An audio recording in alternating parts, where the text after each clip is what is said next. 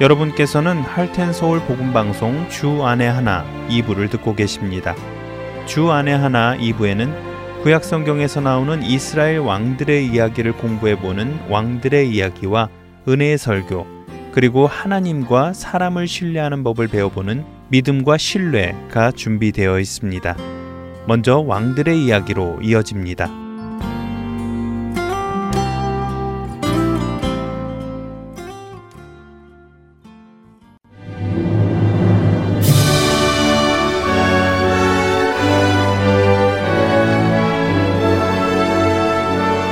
할텐 서울 복음 방송 청취자 여러분 안녕하세요. 왕들의 이야기 진행의 김민석입니다. 지난 시간에 우리는 다윗 왕이 솔로몬을 이스라엘의 왕으로 세우는 장면을 나누었습니다. 솔로몬이 왕이 되자 다윗은 솔로몬에게 이스라엘의 왕으로서 무엇을 해야 하고 무엇을 하지 말아야 하는지의 충고를 일일이 남기고 40년의 통치를 마치고 눈을 감았습니다. 이후 이스라엘의 왕이 된 솔로몬은 아버지의 뜻을 따라 이스라엘을 든든히 세워가기 시작합니다. 오늘은 열왕기상 2장 13절부터 46절까지의 말씀을 함께 나누며 솔로몬이 어떻게 나라를 세워가기 시작했는지 함께 살펴보겠습니다. 솔로몬이 왕이 되고 나라를 든든히 세워가면서 그가 제일 처음 맞닥뜨린 문제는 그의 형 아도니아에 대한 것이었습니다. 지난 시간에 우리는 아도니아가 다윗 왕의 쇠약해짐을 보고 당연히 자신이 왕이 될 것으로 생각하여 아버지의 신하들을 불러 잔치를 벌이다가 갑자기 솔로몬이 왕이 되는 바람에 놀라 제단에가 제단불을 잡고 목숨을 살려달라고 구걸했음을 말씀드렸습니다. 그런 아도니아의 모습을 보고 솔로몬은 그를 용서하고 집으로 돌려보내지요. 그런데 그 아도니아가 이번에는 이상한 요구를 하는 것입니다. 아도니아는 솔로몬의 어머니인 바세바를 찾아갑니다. 그리고는 이렇게 말하지요. 원래 이 나라의 왕은 제가 되어야 했습니다. 온 이스라엘도 다 제가 왕이 될 것으로 기대하고 있었지요. 그런데 하나님께서 그 왕권이 제 동생 솔로몬에게 돌아가 그가 왕이 되도록 하셨습니다. 이렇게 된 거 한 가지 청이라도 들어주십시오. 솔로몬에게 말하여 수냄 여자 아비삭을 제 아내로 삼게 해주십시오. 라고 말입니다. 수냄 여자 아비삭은 다윗이 나이 들고 병들어 나라를 제대로 돌보지 못할 때 그의 수발을 들던 여인이었습니다. 다윗의 마지막 후궁이었지요. 그런 그녀를 아도니아는 아내로 삼겠다는 것입니다. 전에도 말씀드렸지만 전 왕의 후궁을 소유하고자 하는 것은 곧 왕권을 갖는다는 의미가 있습니다. 그렇기에 아도니아가 아비삭을 요구하는 것은 여전히 왕권에 미련이 남아있는 것처럼 보이기도 하고 여전히 자신이 왕이 되어야 한다는 것을 말하는 것으로 받아들여질 수도 있었지요. 어쩌면 아도니아는 단순히 아비삭에게 마음이 있었는지도 모릅니다. 어쨌든 이런 아도니아의 부탁에 바세바는 솔로몬을 찾아가 아도니아의 정을 들어주라고 하지요. 어머니 바세바의 그런 부탁을 들은 솔로몬은 깜짝 놀랄 반응을 보입니다. 그의 어머니에게 화를 내며 어머니, 어찌하여 아비삭을 아도니아에게 주라고 하십니까? 그가 나의 형이니 왕권까지도 내어주라고 부탁하시지 그러세요. 솔로몬은 스스로 왕권을 차지하려 했던 아도니아의 그런 부탁을 어머니가 가지고 온 것에 화가 난 것입니다. 그렇기에 솔로몬은 어머니에게 아도니아가 왕권을 차지하기 위해 함께 모의했던 아비아달 제사장과 요압의 부탁도 들어주시지 그러십니까? 하며 화를 내지요.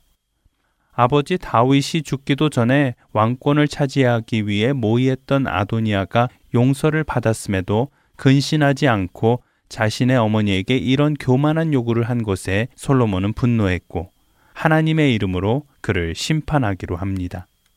솔로몬은 곧장 분하야 장군을 보내 아도니아를 처형합니다. 그리고 아도니아의 추종자 중 아비아달 제사장도 심판하지요.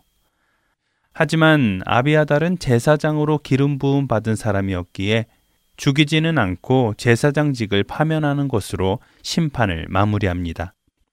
이것은 하나님께서 이미 약속하신 하나님의 예언이 성취되는 것이었습니다. 열왕기상 2장 26절과 27절을 읽어보겠습니다.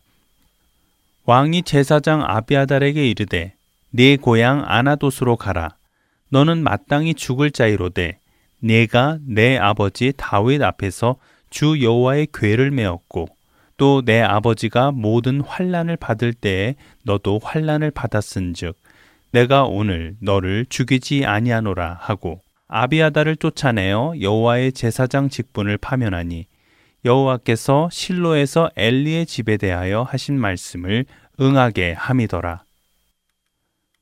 아비아달은 엘리의 계보에 속한 제사장으로 타울에 의해 높 지역이 파괴될 때 유일하게 도망쳐 다윗을 찾아간 사람이었습니다. 하지만 반역에 가담한 벌로 제사장직을 파면당하여 고향 아나도스로 추방되므로 하나님께서 사무엘상 2장 33절에서 내 재단에서 내가 끊어버리지 아니할 네 사람이 네 눈을 쇠잔하게 하고 네 마음을 슬프게 할 것이요 네 집에서 출산되는 모든 자가 젊어서 죽으리라 라고 하신 예언이 성취된 것이지요. 이렇게 솔로몬이 아도니아와 아비아다를 심판했다는 소식이 요압에게 전해졌습니다. 두려워진 요압 장군은 전에 아도니아처럼 재단으로 가 재단불을 잡고 솔로몬에게 용서를 구하며 떨고 있었지요. 사실 요압은 솔로몬의 사촌으로 다윗의 최측근 장군이었습니다. 하지만 그는 다윗 몰래 이스라엘 군사령관 아브넬과 유다 군사령관 아비아다를 죽임으로 다윗을 어려움에 빠지게 했습니다.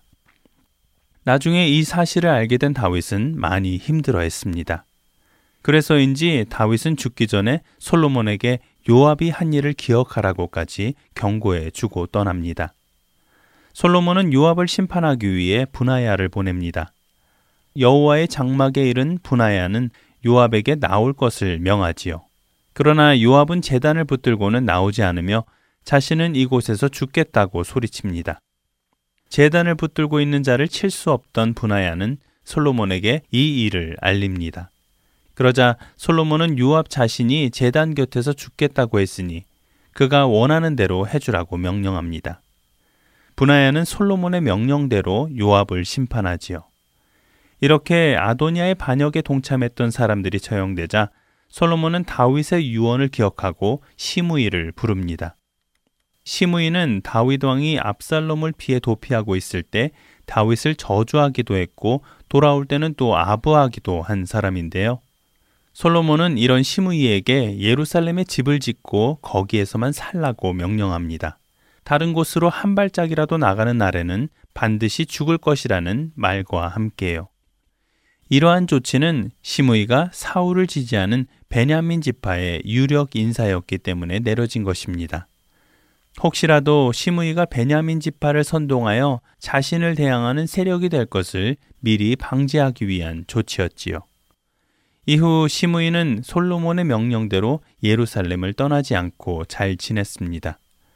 그러나 그런 생활을 한 지 3년이 지났을 무렵 시므이의 종 중 두 명이 가드왕 아기스에게 도망치는 일이 생깁니다.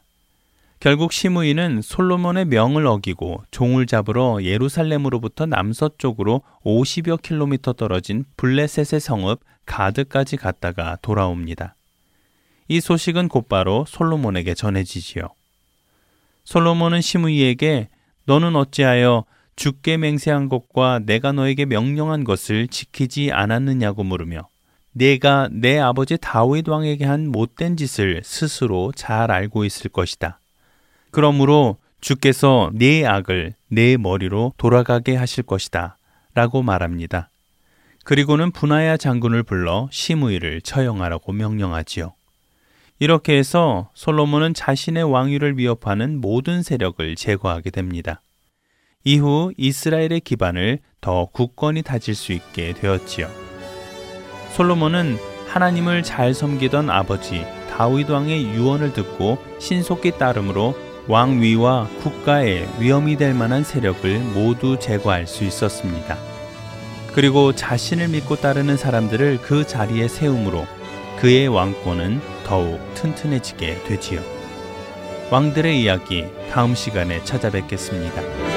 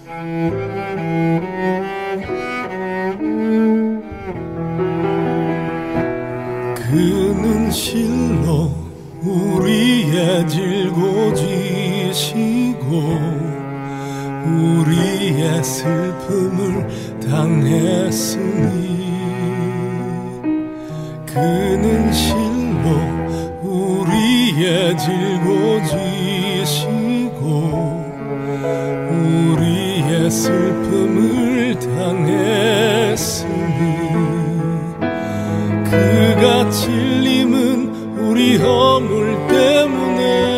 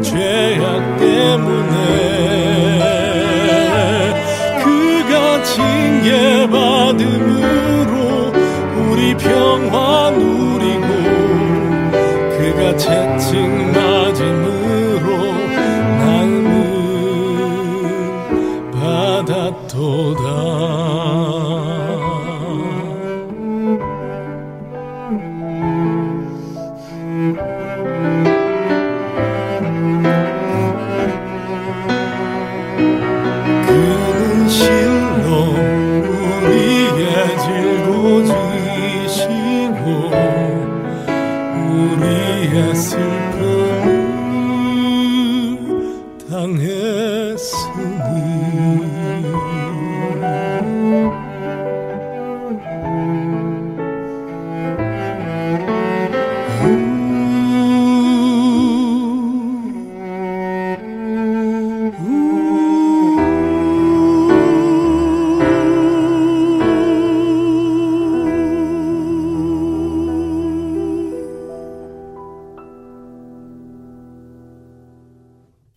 은혜의 설교 말씀으로 이어드립니다.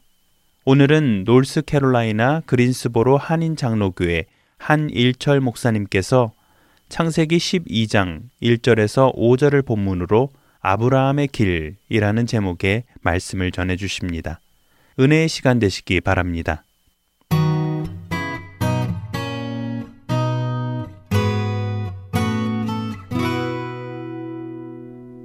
작년 12월 13일에 상영된 영화가 하나 있습니다. 벌드박스라고 큰 이슈를 일으킨 영화예요. 저는 못 보았지만 줄거리를 살펴보면 이렇습니다. 눈으로 보는 자마다 전부 죽는다는 이야기입니다. 눈으로 바이러스가 전염이 돼서 사람들로 하여금 스스로 목숨을 끊게 한다는 거예요. 그러니까 봤다 하면 스스로 목숨을 끊게 되는 그렇게 만드는 불가사의한 존재로 인해서 인류가 지옥과 같다는 미스테리, 스릴러 이야기입니다. 영화 주인공인 엄마는 자기의 두 눈과 두 아이의 두 눈을 꼭 안대로 가리우게 한 다음에 지옥 같은 곳에서부터 자녀들을 구하기 위하여 싸우는 그런 스토리입니다. 그런데 이 영화보다 영화를 본 사람들에 의하여 지금 이 현실 세계에서 더 큰 이슈를 일으키고 있는 것입니다. 영화는 영화를 본 것으로 끝내야 되는데 여러분 영화는 영화를 본 것으로 끝내십시오. 근데 영화는 영화를 본 걸로 끝내야 되는데 이 영화를 본 사람들이 벌드박스 챌린지를 하는 것입니다. 그러니까 자신의 일생 생활에서 영화 본 그대로 두 눈을 감고 살아가는 것이에요. 그 주변에 얼마나 심한 부작용이 일어나겠습니까? 두 눈을 가리고 영화처럼 살고 있으니까. 가령 예를 들면 사람들이 눈을 가리고 길을 걷고요. 눈을 가리고 자전거를 타고요.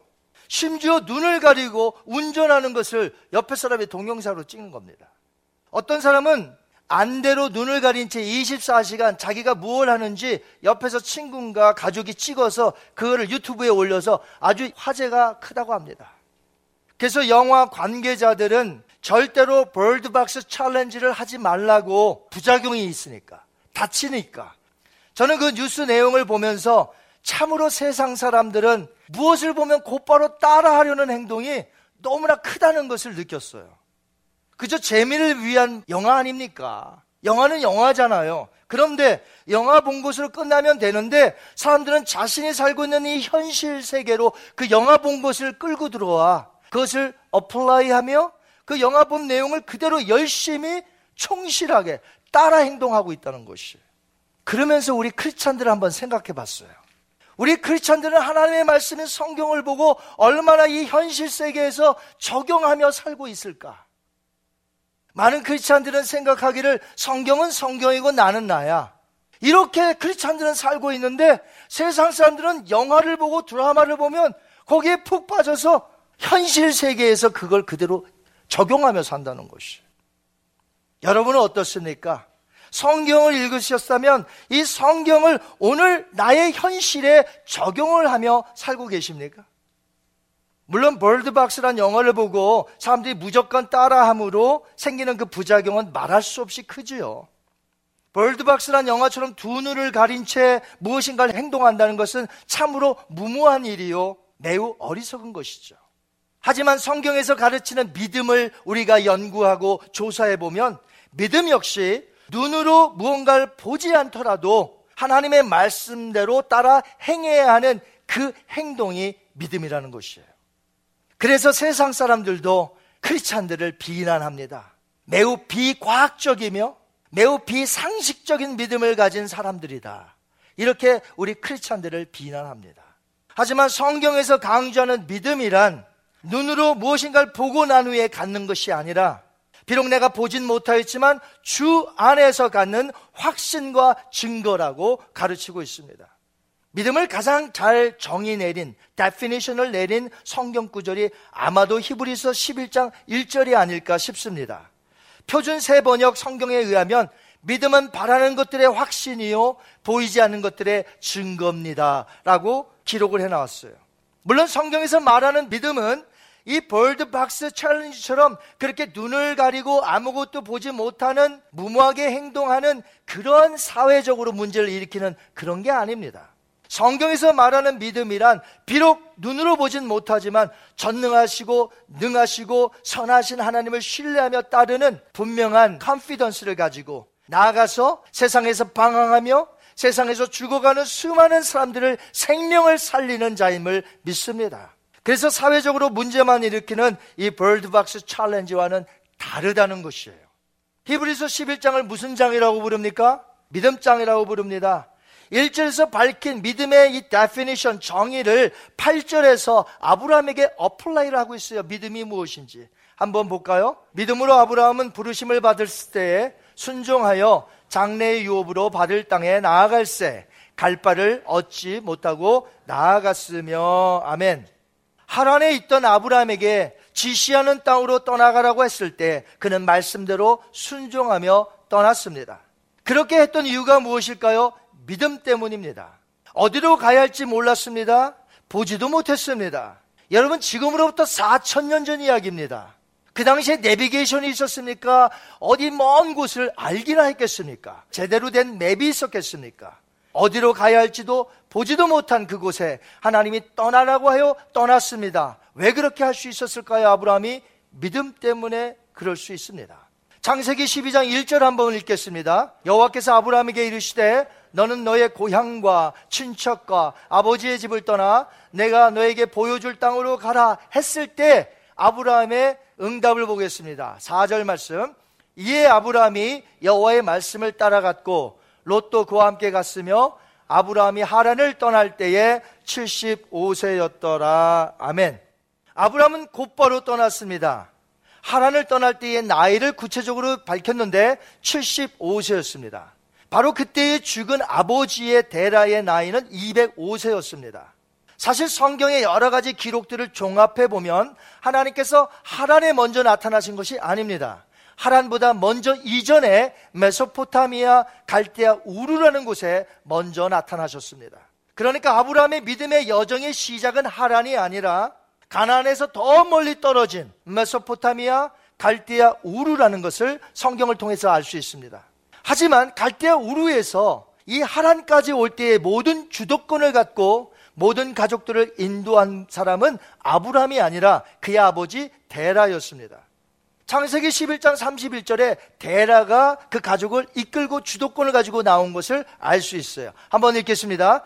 데라가 그 아들 아브라함과 하란의 아들인 그의 손자 롯과 그의 며느리 아브라함과의 아내 사례를 데리고 갈대아인의 우르를 떠나 데라가 모든 가족을 데리고 떠나왔다는 것이요. 주도권이 누가 있어요? 아버지 데라였다는 것입니다. 바로 아버지가 모든 것을 주도권을 잡고 왔는데 하란에서 이제 205세에 죽게 되었고 그때 마침 하나님께서 하란에서 아브라함에게 나타나 말씀하신 것이에요. 가라는 것이에요. 내가 보여줄 땅으로. 여러분 믿음이란 무엇인 줄 아세요? 한번 따라하십니다. 믿음은 홀로석이다. 그동안 집안을 통솔하며 이끌어왔던 대라는 죽고 없습니다. 그때 하나님께서 아브라함에게 나타나셔서 떠나라고 명하십니다. 12장 1절에 너는 가라 라고 되어 있습니다. 어떤 신학자는 여기서 이렇게 말했습니다. 너는 가라고 명령하신 하나님의 명령은 다른 사람이 아닌 아브라함 자신에게 주어진 것이며 그렇기 때문에 어느 누구도 아브라함을 대신하여 그 명령을 수행할 수 없었다라고 말합니다. 그렇습니다. 신앙생활이란 다른 사람으로부터 동조를 받을 수는 있어요. 도움은 받을 수 있어요. 그러나 그 시작에 있어서 나의 믿음의 외로운 결단은 내가 해야 하는 것입니다. 다른 이가 할 수 없다는 것입니다. 이 믿음의 길은 반드시 내가 걸어가야 하는 것이에요. 그동안 아버지 데라가 이끌었다면 이제는 아브라함이 그 믿음의 길을 걸어가야 하는 것이었습니다. 다른 사람이 아브라함을 대신할 수 없습니다. 믿음의 길은 그래서 누가 걸어가야 되는 것이에요? 내가 걸어가는 것이에요. 교회 아이들이 하이스쿨까지는 부모님을 따라 교회를 잘 나옵니다. 왜 잘 나올까요? 안 나가면 뭐라고 하니까. 아침에 깨워갖고 오는데 어떻게 안 가겠어요? 하이스쿨까지는 부모님이 주도권을 가지고 자녀들을 잘 데리고 나옵니다. 어쩔 수 없이 나올 수도 있단 말이죠. 자녀들이. 그러나 때가 되어서 이제 대학에 apply를 하여 이제 대학교 캠퍼스로 떠납니다. 그때부터는 그 곳에서 교회를 찾고 교회를 다니고 믿음의 길을 걸어가는 것은 순전히 아이들의 몫이라는 것이에요. 부모들이 전화를 해서 내일 주일이구나 교회를 가거라 네 했어도 그 다음날 아침에 일어났는데 피곤했다든지 그 전날 밤에 assignment가 너무 많아서 새벽 2시, 3시에 잤다고 한다면 가고 싶은 마음은 있어도 갈 수가 없고요. 또 어떤 친구들이 와서 야 날씨도 좋은데 놀러 가자 그러면 아유 하루 빠지면 어때? 엄마 아빠 때는 갔다 왔다 그러지 뭐. 얼마든지 할 수 있다는 것이에요. 하이스쿨까지는 여러분이 어떻게 하실 수 있어요. 그러나 대학교 캠퍼스를 가면 자신의 몫이에요. 자신의 믿음으로 걸어가야 되는 길이라는 것이에요. 더 이상 부모가 해줄 수 없어요. 도움은 줄 수 있어요. 어드바이즈도 해줄 수 있어요. 기도도 해줄 수 있어요. 하지만 그 아이의 길은, 믿음의 길은 그 아이가 걸어가는 것이라는 것이에요.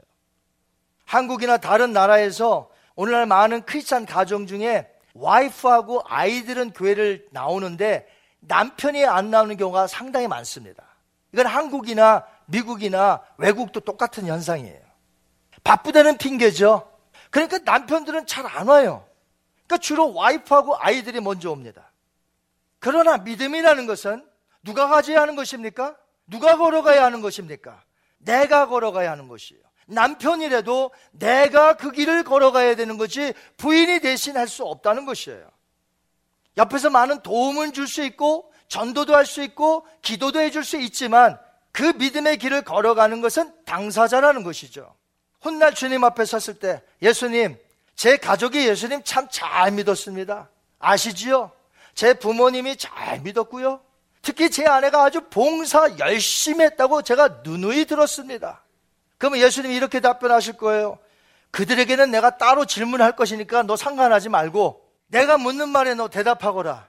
너는 나를 믿고 믿음의 길을 걸어왔느냐?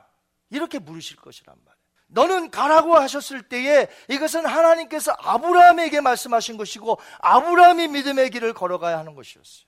물론 가족을 다 거느리고 갔지요. 하지만 아브라함에게 말씀하신 것이요. 그렇기 때문에 아브라함에게 말씀하셨을 때에 이제 반응이 나타나야 돼요. 어디로 갈지 정확하게 모르지만 여호와 하나님을 믿고 무작정 떠날 것인지 아니면 믿지 못하여 그냥 현세의 그 자리에 여기가 좋사오니 하며 결단해야 되는 것이에요. 어느 것을 택할지. 역사 기록에 보니까 메소포타미아 지역에서는 이 달을 숭배했다고 합니다. 이 moon worshippers. 달을 숭배하는 자들이 너무나 많았다고 그래요.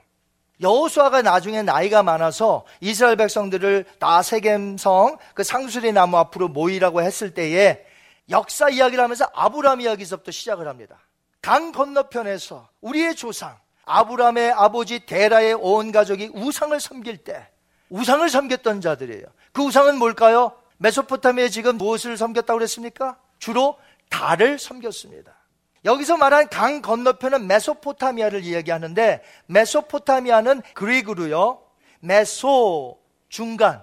그다음에 포타미아 강이란 뜻이에요. 강 사이에 있는 땅. 이게 메소포타미아예요. 유프라테스 강, 티그리스 강 사이에 있는 비옥한 땅의 중동 지역. 지금 중동 지역은 좀 별로 안 좋다고 하지만 예전에는 달랐어요. 물론 이 하란, 하란도 북쪽 메소포타미아의 일부에 속합니다. 아직까지도 메소포타미아예요. 그 당시에 메소포타미아 사람들은 많은 사람들이 왕래하던 곳입니다. 비즈니스가 왕래했고요. 자연스럽게 그러다 보니까 내세가 아닌 현세에 소속이 돼요. 어떻게 하면 현세에서 잘 살까? 어떻게 하면 현세에서 부럽지 않게 살까? 이것이 주로 그들의 생각하는 주안점이었습니다. 달을 중심으로 하는 데서는 점성술이 발달되었어요. 원래 점이라는 게 무엇입니까? 점 본다 그러죠, 점. 점을 왜 칩니까? 내세의 평안보다는 현세 지향적이라고 할 수 있는 부와 명예 혹은 이 정신적인 행복을 추구하는 거 아닙니까? 저는 여태껏 점집에 갔던 사람이 내가 천국 갈 수 있을 것 같아요? 못 갈 수 있을 것 같아요? 나 이렇게 물어보는 사람은 아직 들어본 적이 없어요. 점집에 가면 다 돈을 복채를 많이 놓고 뭘 물어봅니까? 제 자녀가 요번에 대학을 갈 건데 좋은 대학 갈 건지 한번 알아봐 주세요. 제 남편이 요번에 국회의원에 출마하는데 당선될 것 같습니까? 남편 비즈니스가 이제 시작되는데 대박 날 것 같습니까? 전부 점집에 가서 물어보는 것은 현세에 관한 것이지 내세에 관한 것을 물어보는 점집 찾는 집은 한 사람도 없어요. 이처럼 사람들은 내세보다 현세에 관심이 많아요. 얼마 전 뉴스 보니까 어떤 점집이 강도가 들어서 많이 털렸답니다. 난 그런 점집은 또 처음 봐요. 아니 자기 집 털릴 것도 모르고 무슨 남의 점을 봐줘요. 또 그런 집을 찾는 사람들은 또 뭐예요? 그런 사람들이 무슨 현세의 축복을 알려준다고 그럽니까? 원래 아브라함도 이렇게 달을 섬기며 현세에 깊은 관심을 갖고 살았던 우상 숭배자였습니다. 그러나 아브라함은 그에게 나타나신 전능하신 여호와 하나님이란 분을 믿고 말씀대로 떠나기로 결정을 합니다. 이 말을 바꾸어 말하면 안일하게 살 수 있는 이 현세의 축복의 모든 것들을 다 내려놓고 내세와 현세를 다스리시는 진정한 여호와 하나님을 믿기로 작정하고 떠났다는 것이에요. 여러분은 어디에 관심이 많으십니까? 혹시 현세 아니에요? 내세에 관심이 있으신가요? 아니면 현세에 관심이 있으신가요? 내세에 관심이 많은 자가 현세의 주님 뜻대로 살 수 있는 것이에요. 내세에 관심이 없잖아요? 오직 현세만 몰두하여 믿음이라는 것을 가질 수가 없는 것입니다. 오늘날 점을 치거나 현세를 중요시 여겨 살아가는 자들에게 우리가 복음을 전할 때 과연 그들이 예수를 믿어 영생을 얻는다는 이 말을 얼마나 믿을 수 있을까요? 현실에 눈이 가 있는 사람들이. 분명히 예수님은 썩어질 것들을 위하여 일하지 말라고 하셨습니다. 바울은 보이는 것은 잠깐이요 보이지 않는 것은 영원함이라며 우리에게 내세를 바라볼 것을 우리에게 말씀하고 계십니다. 그런데 과연 눈으로 보이는 이 현실만을 중요시 여기는 자들에게 자기가 믿는 것을 포기하고 영생의 예수님을 믿을까요? 그러니까 전도가 힘든 것입니다. 전도가 왜 힘들어요? 내세 이야기를 하니까 그런 거예요. 지금 현실 살기도 바쁜데 무슨 내세를 따지겠어요? 그러니까 잘 안 믿는 것입니다. 영생을 얻는 내세가 있어야 이 현실에서도 주님의 뜻대로 잘 살 수가 있는 것이죠. 아브라함은 믿음으로 보이지 않는 하나님을 따라갔던 것이죠. 오직 믿음으로만 가능한 일입니다. 그래서 아브라함은 무슨 조상이라고 합니까? 믿음의 조상. 그를 통해서 메시아 대신 예수 그리스도가 탄생되었으며 누구든지 예수님을 믿으면 아브라함의 자녀가 되는 거예요. 그래서 우리가 예수님을 믿으면 내가 믿는 믿음과 아브라함의 믿음이 같기 때문에 우리는 그를 우리의 조상이라고 부르는 것이. 혈통적으로는 유대인이 아니잖아요, 우리가. 그러나 우리는 아브라함을 가리켜 우리의 조상이라고 말하는 거예요. 믿음의 조상. 우리는 아브라함의 후손인 줄 믿습니다. 왜요? 같은 믿음을 가지고 있기 때문에. 많은 사람들이 믿는다고 말할 때에 하나님의 약속을 믿는다고 합니다. 네, 맞는 말입니다. 우리는 하나님의 약속을 믿는 줄 믿습니다. 그러나 오늘 조금 더 성경적으로 더 중요하게 한 걸음 더 나아가 우리는 하나님의 약속 넘어 계시는 하나님 자신을 믿는 것이라는 것이에요. 사람들은 많은 경우 하나님의 약속에만 큰 강조점을 두기 때문에 하나님을 자주 오해합니다. 왜냐하면 사람들은 하나님의 약속을 믿고 내가 이렇게 했는데 왜 하나님의 약속이 이루어지지 않느냐 하면서 하나님 자체가 의심이 되기 시작하는 거예요. 왜? 하나님의 약속만 붙들었기 때문에. 그러나 우리는 누구를 믿어야 돼요? 약속을 주신 약속 너머에 계시는 하나님을 믿어야 될 줄 믿습니다. 예를 들어 볼게요. 하나님께서 아브라함에게 나타나셔서 보여줄 땅으로 가라. 내가 너에게 복을 주겠노라. 이 땅을 너의 자손에게 줄 것이다. 너는 복이 될지라 말씀하셨습니다. 너의 자손이 하늘의 별과 같이 땅의 모래와 같이 내가 줄 것이다. 하나님 매번 약속하셨어요. 자, 근데 그 약속만 믿고 나아갔을 때에 그 약속이 당장 이루어졌을까요? 아브라함의 부푼 가슴에 한가득 채우고 아 하나님이 나에게 복을 주실 것이야 내가 가나안 땅에 가면 축복을 얻을 것이야 내 후손이 많아지겠지 아직 그때까지는 자녀가 없었어요 그런데 가나안 땅에 왔습니다 무엇을 expect 했을까요? 아름다운 땅 기름진 가나안 땅 그런데 왔더니 아브라함 가족을 맞이한 것은 심한 패문 기근이었다는 것이에요 아브라함은 그런 걸 상상도 못하고 왔어요 가라 했으니 여기 오면 좋을 줄 알았어요. 그래서 그가 그 가뭄 때문에 이집트로 내려간 거 아닙니까? 어떻게 보면 아브라함의 현실의 입장에서 보면 하나님의 약속이 이루어진 것은 없습니다. 오늘날 많은 그리스도인들이 예수님이 말씀하셨던 약속하셨던 예수님의 재림의 약속을 붙들고 살아갑니다. 마라나타 주 예수여 어서 오시옵소서. 근데 오신다고 약속하셨는데 2000년이라는 세월이 흘렀습니다. 세상을 보면 예수님이 오시려는지 의심이 들기도 합니다. 거기에다가 세상 사람들은 우리를 조롱합니다. 아니, 예수님 오신다며 언제 오시는데? 2000년이 흘렀는데도 안 오셨네? 창조된 이후로 이 세상은 계속 있는데 무슨 예수님이 오신다고 너희들 무슨 이상한 소리 하고 있어? 믿음이 흔들립니다. 아니, 하나님 분명히 약속하셨는데, 곧 오신다고 하셨는데. 왜 우리가 흔들립니까? 하나님의 약속을 붙들었는데 그 약속이 아직 이루어지지 않았기 때문에. 그럼 아브라함의 경우를 보시기 바랍니다. 아브라함에게 주셨던 약속은 어떻게 되었습니까? 아브라함이 눈을 감을 때까지 약속하셨던 가나안 땅 받지 못했습니다. 막벨락을 그것도 돈 주고 산 게 답니다. 가나안 땅에서. 그의 자녀들 아직 몇 없습니다. 하지만 나중에 어떻게 됩니까? 정말 하나님의 약속처럼 더 나아가 원래 계획하셨던 주님의 놀라운 축복이 아브라함 후손에게 임했던 것을 우리는 성경을 통해서 압니다. 그리고 더 나아가 하나님이 아브라함을 통해서 복의 근원이 되게 하시고 축복을 주시겠다고 하신 말씀은 바로 그의 후손 메시아를 통해 예수 그리스도를 통해 열방의 주님께로 돌아오고 아브라함의 후손들 우리들도 아브라함의 후손인 줄 믿습니다. 바로 하나님의 이 원대한 계획은 멀리까지 바라보고 있는데 당장 내 손에 하나님의 약속이 없다고요. 그래서 하나님이 계신지 안 계신지 모르겠다고요. 우리는 하나님을 신뢰해야 됩니다. 우리는 하나님을 바라봐야 한다는 것이에요. 그 약속 이루어질 것이나 내 때가 아닐 수 있어요. 조급하게 나는 원하지만 빨리 그것이 나중에 이루어질 수도 있어요. 그건 하나님의 주권에 달려 있는 것이. Radical을 쓴 데이비드 플랫 목사님이 하루는 인도네시아에서 온 형제를 만났다고 합니다. 이 형제가 어디서 왔냐면 수마트라 섬. 잘 아시죠? 저도 거기 갔다 왔습니다만 우리 교회에서 협력하는 선교사님이 수마트라 섬에서 사역을 하시죠.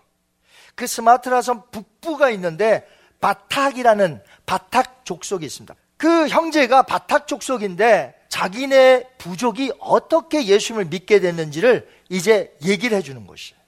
어떤 미국 선교사 부부가 그 바탁 족속에게 들어와 복음을 전했다고 합니다. 이들은 하나님의 약속을 부여잡고 왔습니다. 열방 가운데 수많은 족속들이 돌아오게 하리라.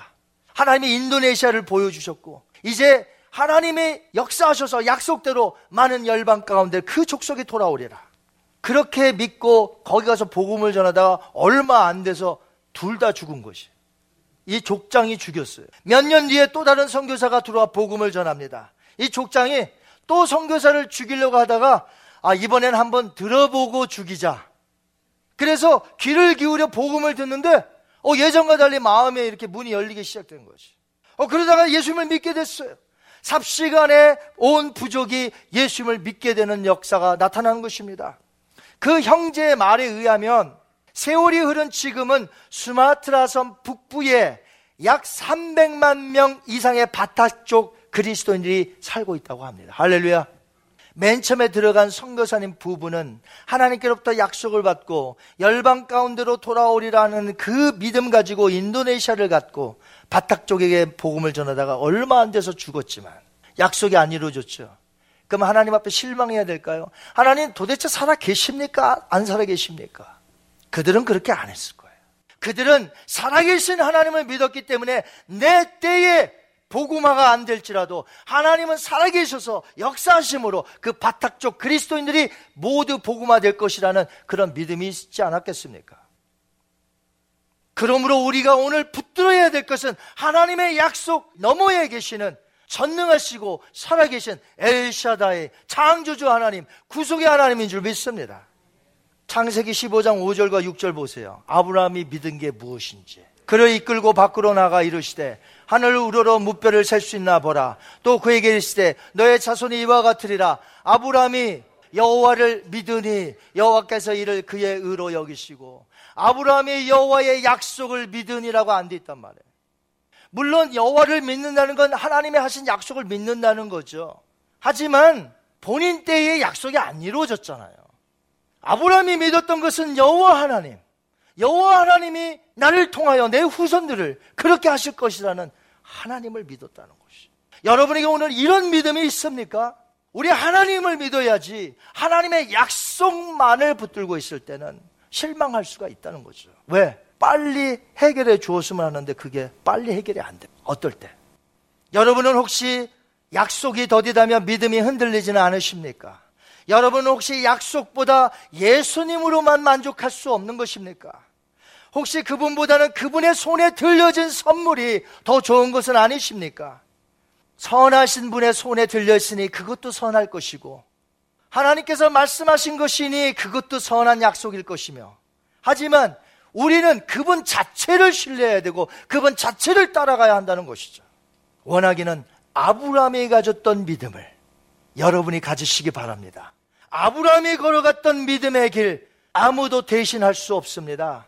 가족 중에 누가 아무리 잘 섬겼어도 상관이 없습니다. 하나님은 여러분 개개인에게 물어보실 것입니다. 너는 믿음의 길을 걸어왔느냐? 그게 아니면 주변에서 아무리 공을 세우면 뭐합니까? 나와는 상관이 없는 것인데. 사랑하는 성도 여러분, 아브라함이 가는 길은 믿음의 길이었습니다. 아무것도 보이지 않았으나 그는 믿고 따랐고 순종했습니다. 오늘 기쁨으로 믿음으로 순종하여 이 믿음의 길을 같이 저와 여러분이 걸어가시는 아브라함의 믿음의 길이 여러분의 믿음의 길이 되기를 주님의 이름으로 축원합니다.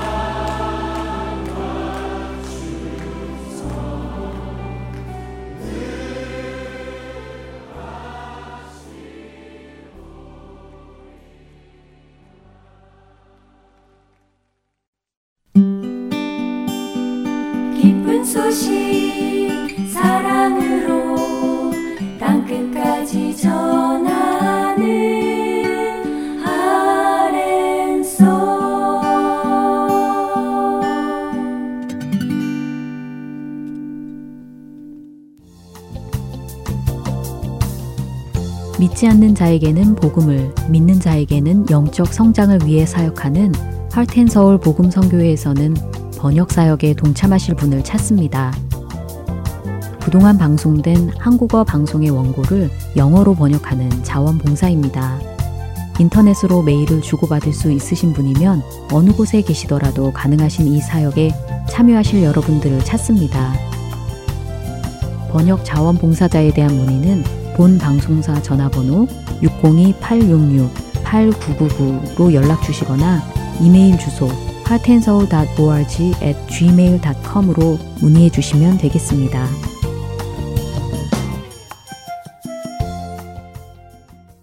이어서 믿음과 신뢰로 이어집니다.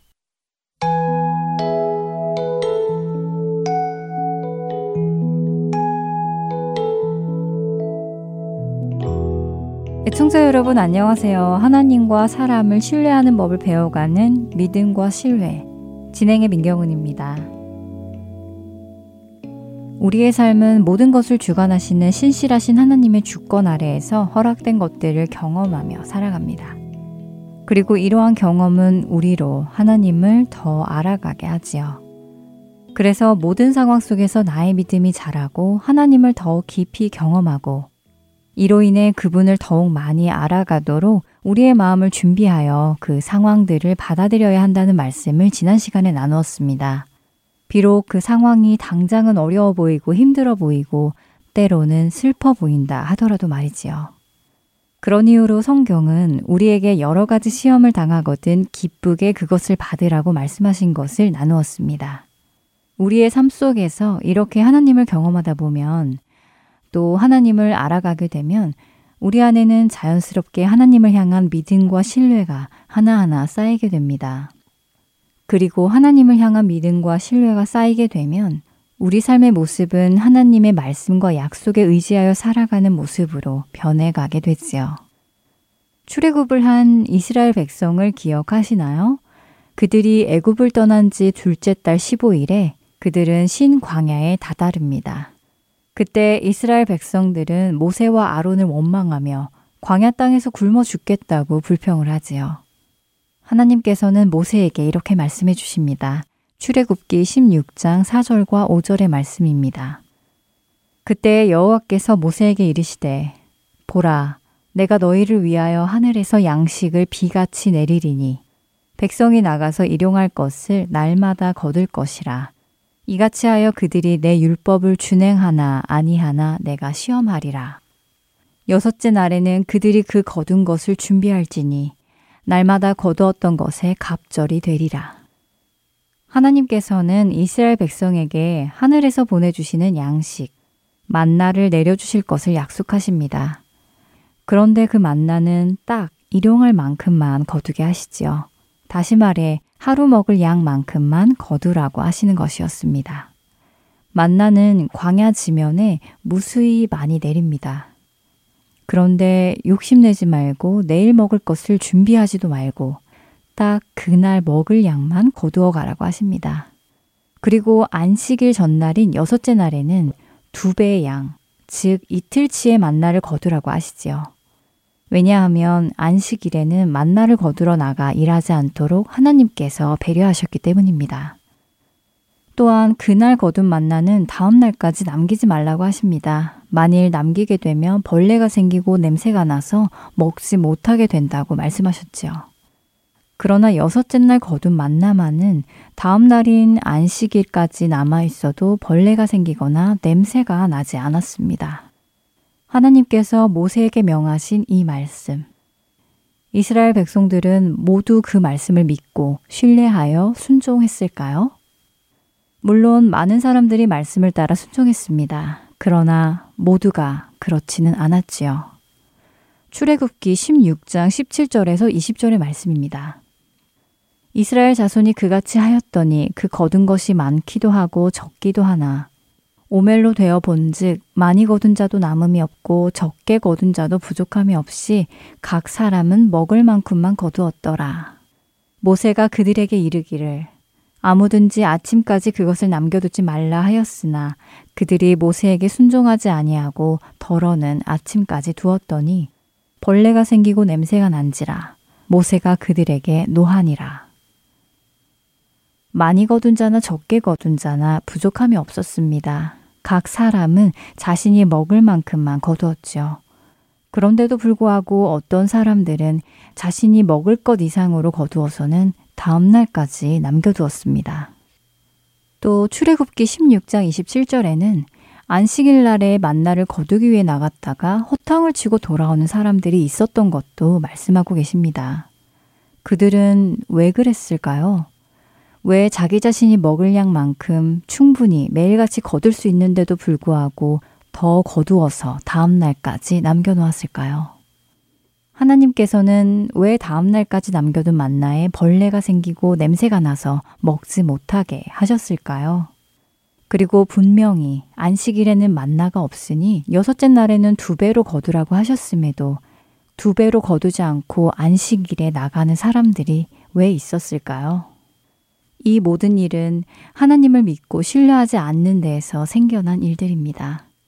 하나님께서 그들의 양식을 공급하시는 분이라는 것을 신뢰하지 않았고 자신들 스스로가 모아둔 것으로 먹고 살려고 했기에 일어난 일입니다. 그리고 안식일까지 하나님께서 공급하신다는 것을 믿지 못한 사람들은 여섯째 날에도 그날의 양식을 그리고 안식일에도 그날의 양식을 구하기 위해 나간 것입니다. 그런 그들에게 하나님께서는 출애굽기 16장 28절과 29절에서 이렇게 책망하십니다. 여호와께서 모세에게 이르시되 어느 때까지 너희가 내 계명과 내 율법을 지키지 아니하려느냐 볼지어다 여호와가 너희에게 안식일을 주므로 여섯째 날에는 이틀 양식을 너희에게 주는 것이니 너희는 각기 처소에 있고 일곱째 날에는 아무도 그의 처소에서 나오지 말지니라. 이스라엘 백성이 안식일을 지켜야 했던 이유는 하나님을 믿고 신뢰한다는 증거이기 때문이었습니다. 하나님을 신뢰하지 못하면 안식일을 거룩하게 지킬 수 없기 때문이지요. 모든 것을 공급하시는 하나님을 믿고 신뢰하기에 안식일에 일을 하지 않고 그분 안에서 안식할 수 있는 것입니다. 여러분은 하나님께서 여러분의 모든 것을 공급하시는 분이라는 것을 믿고 신뢰하시는지요? 하나님께서 나의 삶의 온전한 주인이신 것을 믿고 신뢰하십니까?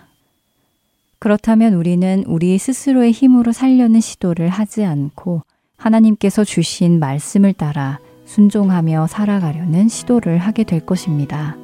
그렇게 되는 우리가 되기를 소망하며 오늘 이 시간 마치겠습니다. 원고의 강순규, 진행의 민경훈이었습니다. 믿음과 신뢰, 다음 시간에 뵙겠습니다. 안녕히 계세요.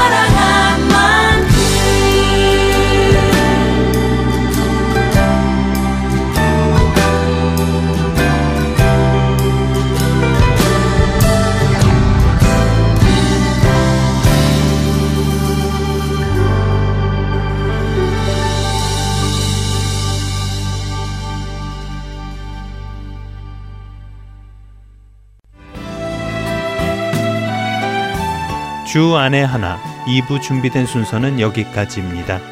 함께 해주신 여러분께 감사드립니다. 다음 시간에 뵙겠습니다. 안녕히 계십시오.